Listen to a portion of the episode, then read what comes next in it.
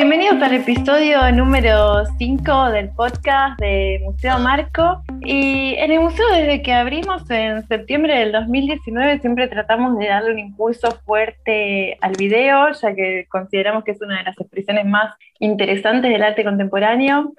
Tenemos un ciclo de videos llamado Miríada y también hicimos un par de convocatorias. En este momento, si se acercan al museo, hasta el domingo 11 van a encontrar a los 20 videos seleccionados en la convocatoria que lanzamos el año pasado. Y por eso nos interesaba hablar con una referente absoluta del medio como es Gabriela Golder. Hola Gabriela, ¿cómo estás? Hola Evelyn, ¿cómo estás? Y gracias por tus palabras. No, gracias por, por participar. Bueno, de nada, gracias a vos. Bueno, yo tengo entendido que vos estudiaste cine. ¿Cómo llegaste al video, a la, a la videoinstalación? O sea, ¿fue un interés que te surgió estudiando o ya ingresaste a la carrera de cine porque era la forma que había en ese momento de acceder al campo audiovisual?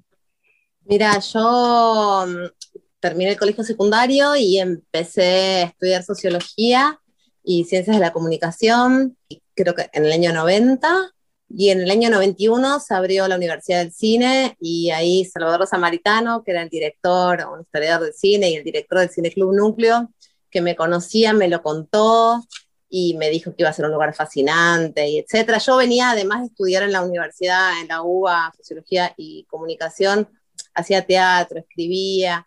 Entonces, el cine me parecía como un lugar donde podían confluir todo lo que me interesaba, ¿no?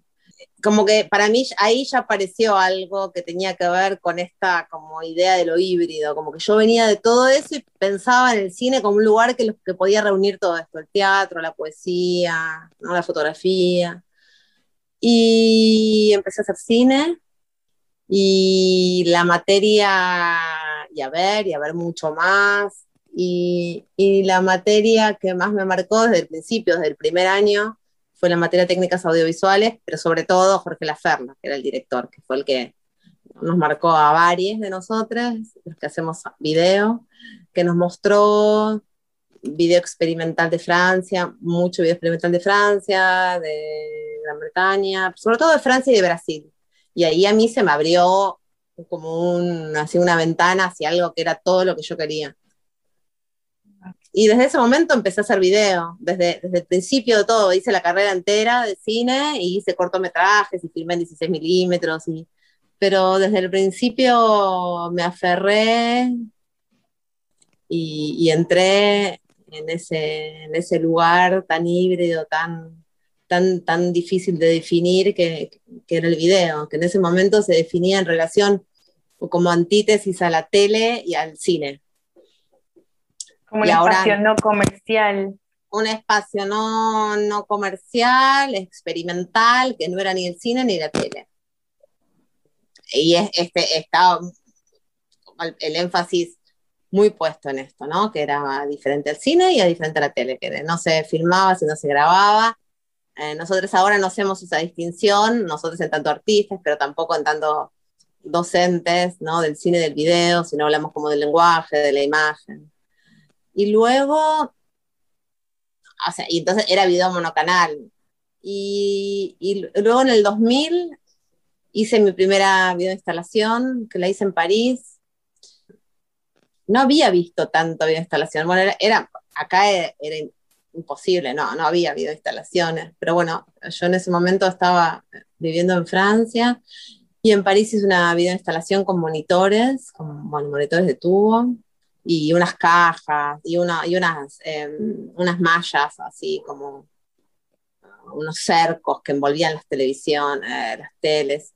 Y, mm, o sea, estoy pensando en los hitos, eso fue lo primero, y luego recuerdo la, la, gran muestra que hizo Silvia Rivas en, ah, que no me acuerdo qué año era, pero era por ahí, eh, o quizás después, en el Centro Cultural Recoleta, una gran muestra en la sala Cronopios y cuando la vi dije, ah, o sea, es el espacio, a mí lo que me interesa es el espacio, es ocupar el espacio y exponer la imagen en movimiento en el espacio.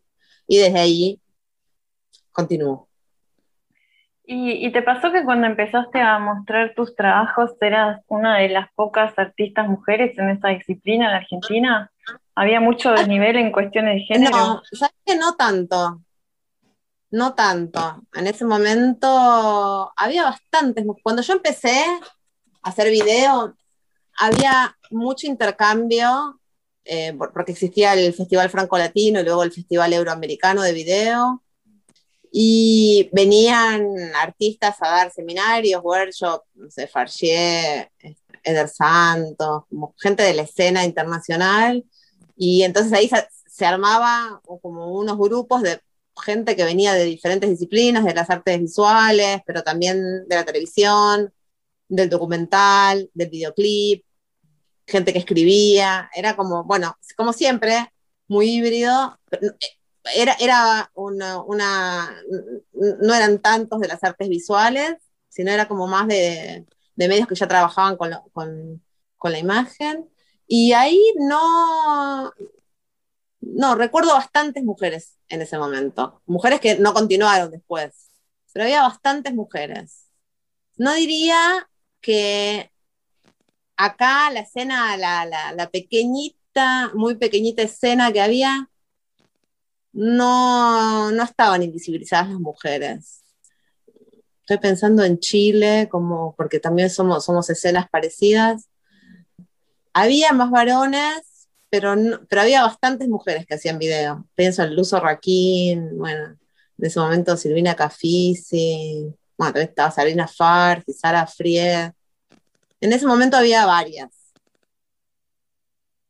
Eh, yo como, como ex estudiante de la UNTREF, recuerdo que teníamos la, yo hice la licenciatura en gestión y estaba la licenciatura en artes electrónicas en la cual vos trabajás, y yo recuerdo que hace una década atrás eh, era una mayoría abrumadora de, de chicos ah, y eso en los últimos años se equiparó muchísimo. Obvio, pero yo que tengo la un cambio yo tengo la última materia de artes electrónicas, hace, hasta hace pocos años, eh, había años que tenía solo varones. No, pero ojo, tampoco pienso que la escena eh, contemporánea sea una escena equitativa, ¿eh? No, en ese momento, en los 90, la escena era mínima y, muy y, bastante equitativa, ¿no? Porque en ese momento se pensara en la cuestión de género.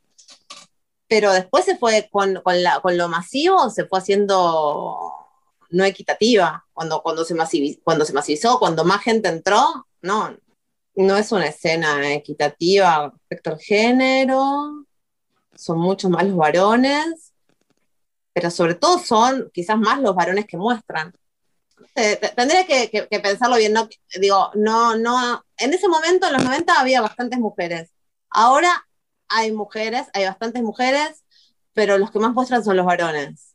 Siempre es así en, todas, las, en todas las disciplinas del arte. Bueno, está cambiando desde ya, obvio. Sí, por suerte en esta convocatoria que tuvimos eh, en, Marco, me sorprendió muchísimo que fue una cantidad eh, de, artistas mujeres que recibimos sus obras que fue, fue sorprendente. Así que me, alegró mucho, me alegró mucho ver los porcentajes. Bueno, también en la UNTREF, en la UNTREF es notorio. Yo ahora tengo más o menos 50 y 50.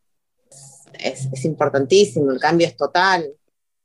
Eh, pero bueno, todavía hay mucho que hacer, porque no solo tiene que ver con la cantidad de alumnas, alumnas que hay, sino con qué les mostramos, cómo formamos, qué legitimamos, ¿no? O sea, para mí hay una cuestión que tiene que ver con el género y otra cuestión tiene que ver con lo situado, dónde estamos, quiénes somos y a quién miramos, ¿no? que eso es algo que me ocupa muchísimo en la formación.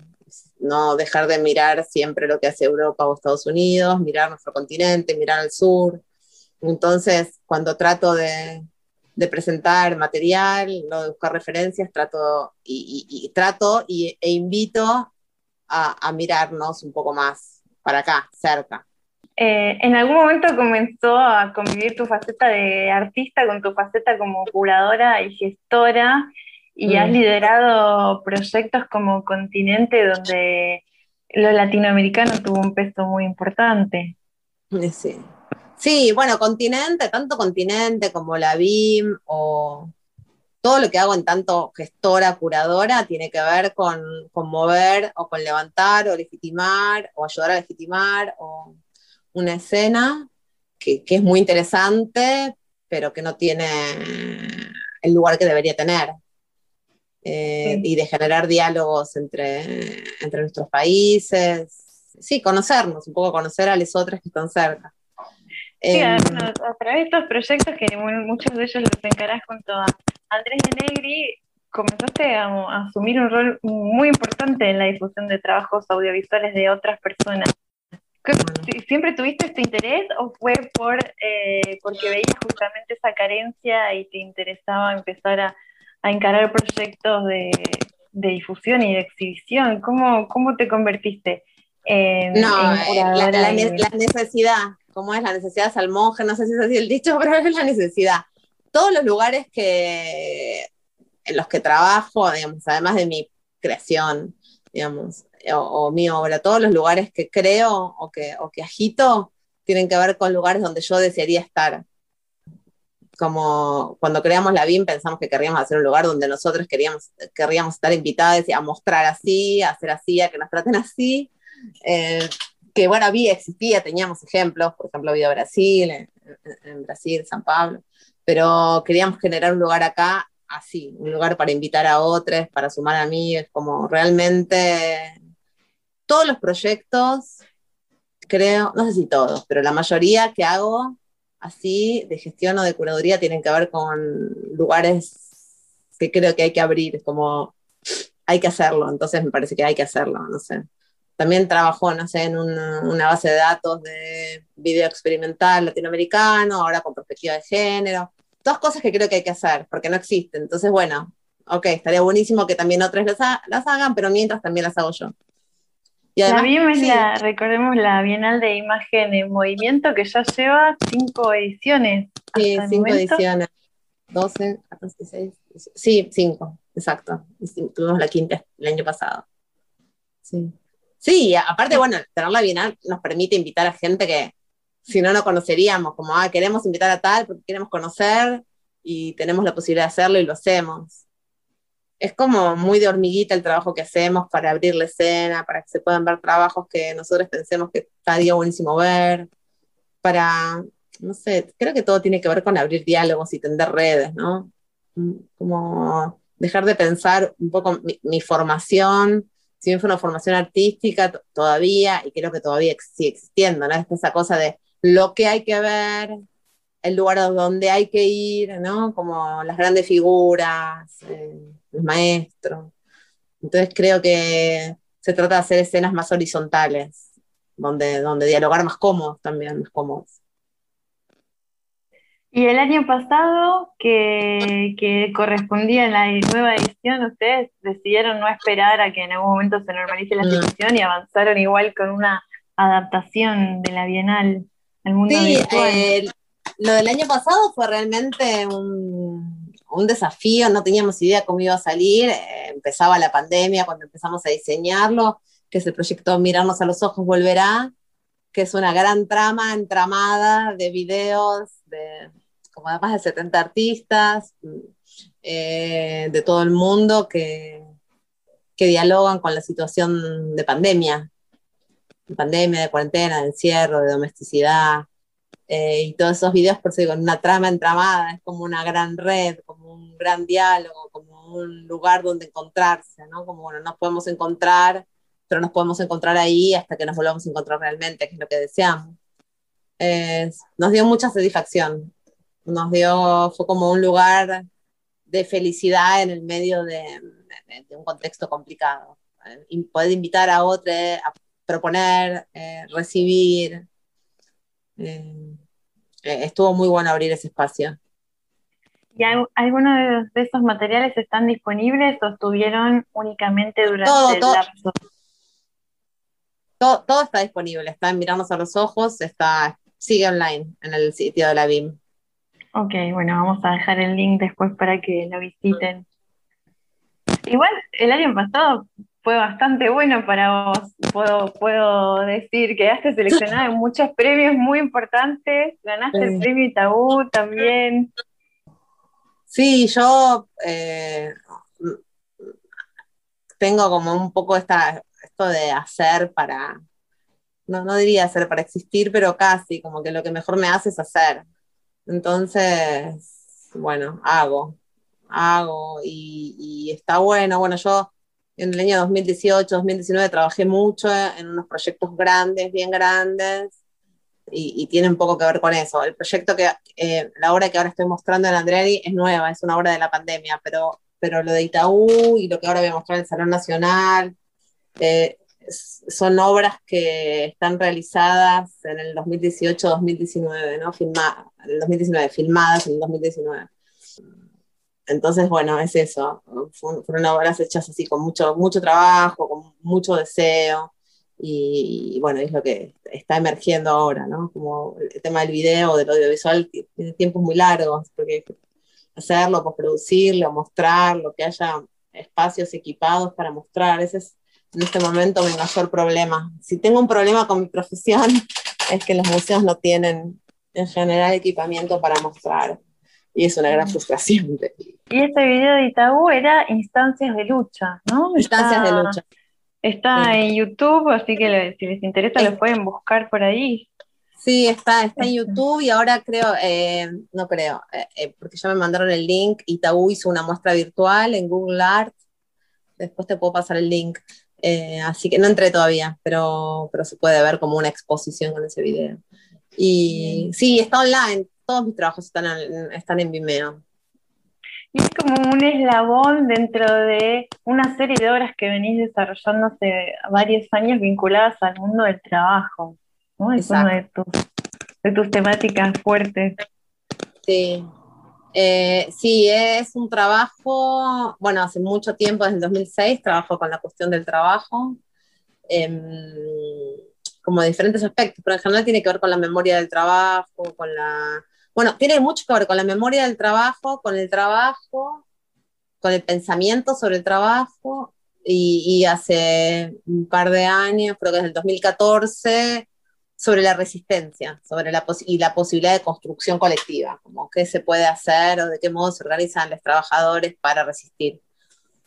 Pero esta obra, que esta gran obra, digamos, que se llama Escenas de Trabajo, de donde sale Instancias de Lucha, parte de un diálogo que establezco con una serie litográfica de un artista que nació en Montevideo, pero que trabajó en Argentina, que era parte del, grupo Los Artistas del Pueblo, que llama Guillermo, que se llamaba Guillermo Facio de Becker. Entonces yo lo que hago es una, una recreación, digamos, contemporánea en video de, de esas 12 litografías. Entonces una instalación de 12 pantallas, de 12 canales. Mm, y, cada canal eh, reproduce eh, una de los, una litografía. Y, es, y escenas de lucha, eh, perdón, instancias de lucha, es una de las litografías, la número 10. Esta serie litográfica de 12 litografías se llama Tu historia, compañero. Estas 12 litografías, hay una que es la número 10, que es el punto de quiebre, eh, para mí, eh, tanto en tu historia compañero, la obra de Facio Becker, como en mi, obra, que es escenas de trabajo, entonces escenas, instancias de lucha es eh, modos de representar o de crear como o pensar o, o detectar el modo en que emerge un gesto, que es el gesto de lucha, que es el puño levantado. Y después otro, otro elemento recurrente en alguna de tus obras tiene que ver con la lectura, ¿no? Hay un, largo de cartas que son una serie de, niños que leen eh, cartas de presos políticos, después una, una, abuela con dos niñas, también es algo que... Sí, esta también es como una gran serie sobre lecturas y niñas que empezó en 2009 con una obra que se llama Locos de Amor, que es una lectura de dos niñas chiquitas de 8 años, 8 y 9 años, de un texto de una obra, obra teatral, teatral de Sam Shepard. Y luego sí, continué y hice Conversation Peace, que es la obra donde una abuela lee con sus nietas eh, el manifiesto comunista. Y así, después hice una obra en Francia que se llama Carmen, que son que sobre Carmen de Bizet, pero eh, a partir de, digamos, y con mucho texto. Y bueno, y, tengo otra obra que está en postproducción hace mucho tiempo, que, que, tiene que ver con la lectura de fragmentos de un discurso amoroso, que está en, eh, es muy compleja, así que estoy hace mucho tiempo postproduciéndola. Creo que es de mis libros favoritos. Ah, mira, bueno. Así que voy a, voy a, esperar muy expectante que, sí, sí. Que salga eh, también mío, eh, como un libro muy importante, pero luego también fue pasando el tiempo y, y yo esta obra con niñas, un poco que construyen estas figuras de, que propone Bartes, y ahora mi problema para montar, o sea, este problema que tengo ahora, no, es en la postproducción, pero es en pensar la obra, es un poco desde dónde, desde dónde me ubico, ¿no? Porque el texto, los textos de Bartes, en algún sentido, luego de, digamos, con la perspectiva de género, quedan como discutibles, ¿no? Varios de ellos, varias de las propuestas. Eh, entonces, este es un texto que hice con muchas nenas, con 14 nenas, eh, y es como que ellas discuten ese texto. Eh, es, una obra que se fue haciendo mientras la, mientras la filmaba. También una, son todas estas obras que, que tienen mucho como de lo cinematográfico, ¿no? De, trabajo de luz, de cámara, como trabajé bastante cercana a cómo se trabaja en cine, ponele, porque yo tengo también muchas obras con material de archivo, pero estas son obras donde filmé, donde tenía un director de fotografía, donde había mucho pensamiento sobre la luz y sobre los encuadres. Y claro, ahora Entiendo lo que decías de todo el trabajo de postproducción, mucha gente involucrada también. Mucha, sí, mucha gente involucrada, por eso es tan importante como, como mostrarlo esto, ¿no? Porque, bueno, el cine es el cine. E, es algo poco, poco pensado el tema de, de la exposición de, de audiovisual. Eh, desde la teoría, digamos, o desde, incluso desde la curaduría, ¿no? Como el cine, o haces una película, la mostras en el cine haces una obra audiovisual, ¿dónde y cómo la mostrás? ¿no? Bueno, nosotros en la BIM ensayamos hacerlo bien, pero no, no, no hay mucho pensamiento sobre eso, no hay mucha reflexión sobre eso, ¿no? Porque esto, yo trabajo, sí, con, con cámaras de, determinadas, con determinadas características y trabajo con una determinada iluminación y con personas que hacen la luz. Y entonces eso, luego... Eh, eso no es algo para ver en un monitor, así como en una computadora, ¿no? Y después lo ubico en el espacio. Entonces, bueno, ¿cuáles son las características que debe tener un espacio para que esa obra pueda ser reproducida y que, y que no se achate, sino que se levante todo el trabajo que hubo detrás de concebir la imagen, como, como el pensamiento de qué es la imagen, qué es la imagen, qué es el video. No, no es una película donde hay una sinopsis, que es de lo que se trata bueno, igual también fui muy reduccionista con el cine, hay quizás el cine industrial, ¿no? Pero de el otro cine, ¿qué es? Es, es, esa imagen, es esa luz, es esa temporalidad, ¿no? Y también son esas o esas personas, hombres, mujeres, que hacen o no hacen y que dicen. Bueno, digo, todos los elementos, realmente descomponer los elementos del lenguaje audiovisual y luego recomponerlos en el momento de ser exhibido, ¿no? Por eso en general en, los espacios hay, mal sonido, se escucha mal o se ve mal. hay mucha explosión del video, como vos decías en la presentación, el video es como una... Es, creo que de los más interesantes lenguajes contemporáneos y está muy explotado, digamos, por todos lados, pero hay algo de la instancia de la reproducción, de la presentación, que todavía creo que atrasado respecto a la, producción.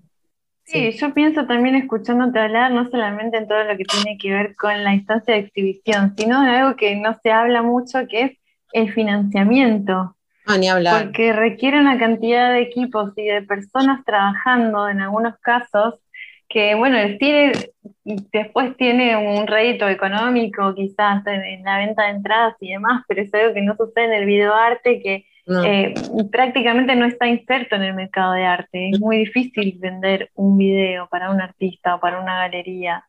Entonces, ¿cómo, cómo, cómo equiparar eso, ese nivel de, gasto inicial y esa, inversión tan fuerte? es re complicado. Eh, Porque tampoco hay tanta cantidad de subsidios como tiene el cine, por ejemplo. No, yo en general, no, yo, yo hago porque tengo, cuando tengo subsidios o becas o premios, o todo, todo lo pongo ahí. Y, de ahí ahorro una parte y hago otra obra, o sea, hago dos por uno en general. Pero es re complicado, no lo entiende casi nadie, realmente, o sea, yo no estoy en circuito del mercado, no, pero el tema de los costos para producción, yo siempre digo, yo puedo producir con mucho y con poco. Si vos me decís, bueno, hay esto, puedo, no sé, 20 mil, puedo producir esto, y un millón puedo producir, ¿no? Por dar un ejemplo. Pero es como complicado, ¿no? Que nuestro lenguaje está, esté tan, tan, tan, tan eh, determinado lo que hacemos por el dinero. Digo, eh, siempre, siempre debe ser así, ¿no? Siempre es así. Pero el, el video es como, por eso, así como está en todos lados, en todas las bienales, en todos los museos, el tema de la producción es un tema. Acá ni hablar. Acá ni hablar. No, acá es muy poco lo que hay para, para poder producir bien. Pero bueno, hay, hay un poco. Yo hago con subsidios, me, me presento a mecenazgo, me presento a Fondo Metropolitano, no sé, me presento a Fondo Nacional de las Artes. Tengo una frase que, escuché hace un tiempo, eh, cuando venía, vino Art Basel acá, ¿no? Con, y había un funcionario que dijo, no me acuerdo quién era, eh, de acá que dijo, bueno, no, como que acá en Argentina no hay obras grandes, ¿no? Como no hay, eh, no, no, dijo, no eran grandes, de grandes dimensiones, ¿no? yo me acuerdo escuchado de decir, claro, no hay porque para hacer obras de grandes dimensiones necesitas plata. Entonces, algo que seas millonario, millonaria, que lo puedas hacer, que obviamente hay gente que se lo hace. Si sos un trabajador, una trabajadora del arte, no lo puedes hacer. No, no, ¿Cómo hago una obra grande? ¿Quién me financia una obra grande? Sí, claro. Y después eh, guardarla. No, ¿y dónde pongo? O sea, yo claro. No sé, no, no, o sea, exacto, guardarla, eh, hubo ese premio que, con el cual nosotras con María Yeré hicimos eh, la obra de eh, escrituras de carteles de neón, que era un premio del gobierno de la ciudad. Exactamente sobre eso te quería preguntar ahora. Ah, bueno, porque, bueno, estando en el barrio de La Boca justamente contamos con este proyecto público que si transitan por el barrio, quizás de día pasan más desapercibidos, pero cuando empieza a bajar el sol se encienden estas frases que están instaladas en distintos puntos del barrio Exacto. por volvernos invisibles es la que más paso. Está ah, en una esquina. y quería que, me contaras cómo, cómo surgió este proyecto en, la boca, de dónde surgen las frases.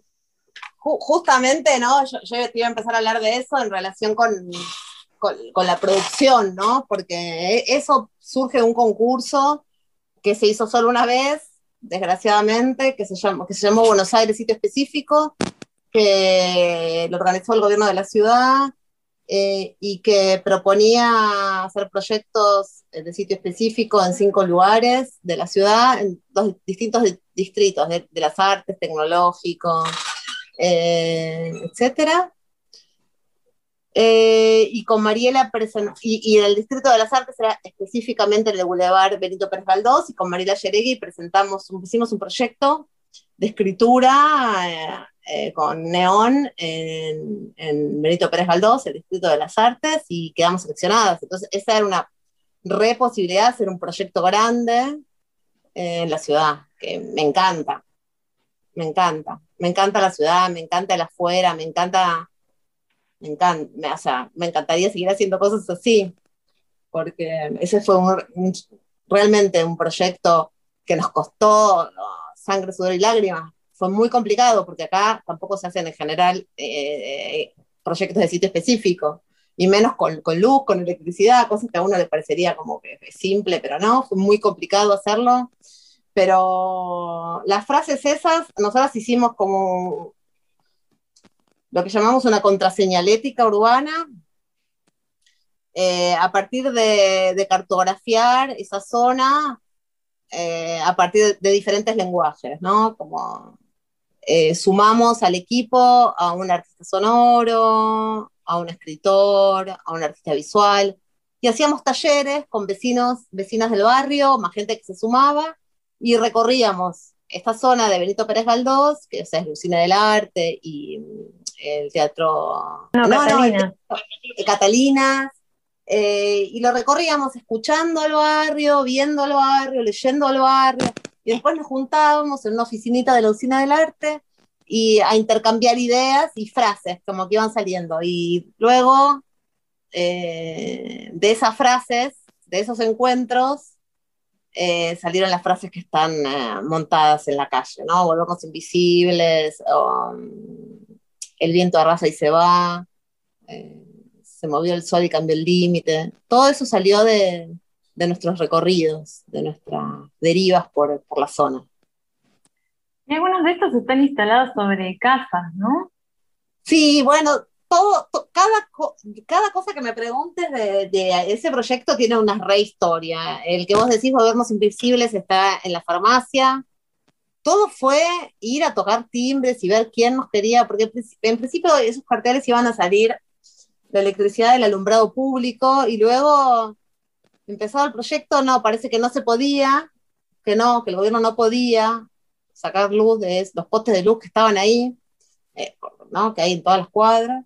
Entonces tuvimos que, era, bueno, o cae el proyecto o nos movemos y bueno, y así fue como fuimos a hablar con todas las personas de, esas calles y así es que hay uno en el, con el señor muy amable de la farmacia, que le aparte hablar, contarle la frase, que apruebe la frase que queríamos poner.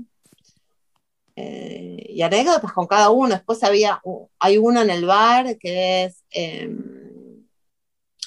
Invisibles y el otro es eh, Es Imposible el Silencio. Eh, que está sobre un bar, un bar que se llamaba Boca a Boca, que ahora no sé qué hay, pero ese cartel quedó ahí sigue conectado a la electricidad, se mudaron, sigue, yo creo que nadie lo puede desconectar, no sabe dónde, o sea, y hay uno en el taller mecánico que el señor eh, nos amenazó todo el tiempo, durante todo el tiempo que estuvo, que lo iba a desconectar, nos pidió dinero, bueno, todas historias, mil anécdotas. Ese está pagado porque el señor lo desconectó y hay uno en el Museo del Cine que a mí me encanta, que son el viento de y se va, me encanta porque es como uno que está flotando bien arriba. Después el de la autopista se rompió por la autopista. El movimiento. mucho el material, por la vibración. Y hay uno eh, en la usina del arte que tampoco está funcionando, que se llama Eternos por, mm, por hora, por mes y por día, por día, por mes y por hora. Y cada, sí, cada, cada cartel es una anécdota, porque aparte un cartel de neón es re simple. Pero eso fue difícil de hacer, como comprender que era muy simple poner un cartel de neón y prender, apagar, porque aparte todos tienen un sensor que se prenden durante la noche. Toda una aventura, una aventura que me encantaría seguir atravesando, ¿no? Pero eso ese, era, ese era el proyecto, el proyecto inicial era, era este, que esté sobre eh, espacios privados, como que dialogue el espacio privado con el espacio público. Sí, pero la idea era, eh, no tenía tanto que ver con, lo privado y con lo público, sino con el modo de señalar y cartografiar, ¿no? Porque en verdad el cartel lo pusimos donde pudimos.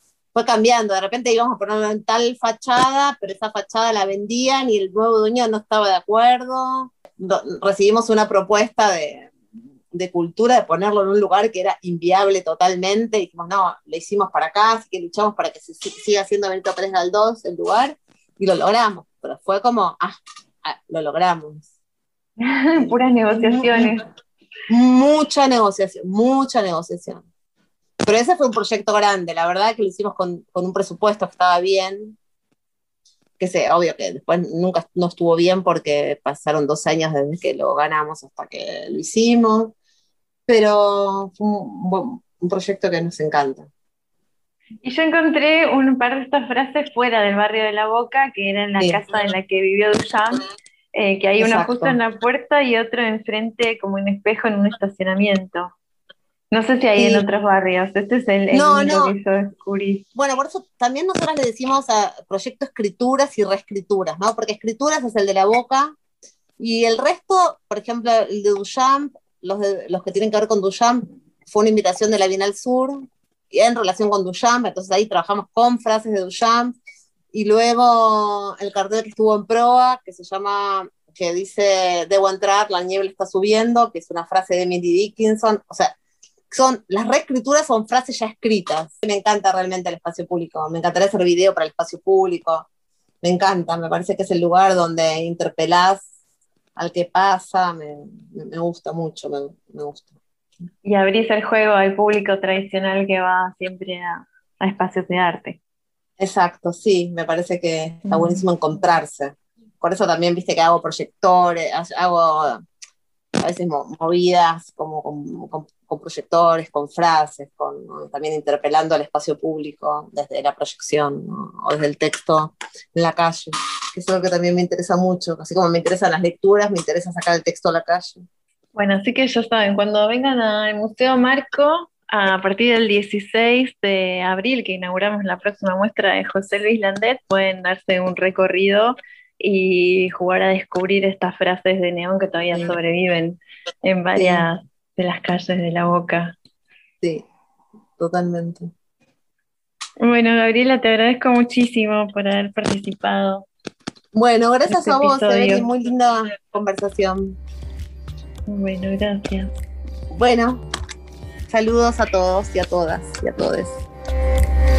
Una vez más, muchas gracias por escucharnos. Mi nombre es Evelyn Márquez y como mencionábamos hace un ratito, los invitamos a partir del viernes 16 de abril a visitar la exposición El Atajo de José Luis Landet. Pueden hacer sus reservas a través de nuestra web museomarco.org y eh, si quieren enterarse de todas las novedades del museo, búsquenos en las redes sociales como Marco la Boca. Muchas gracias, adiós.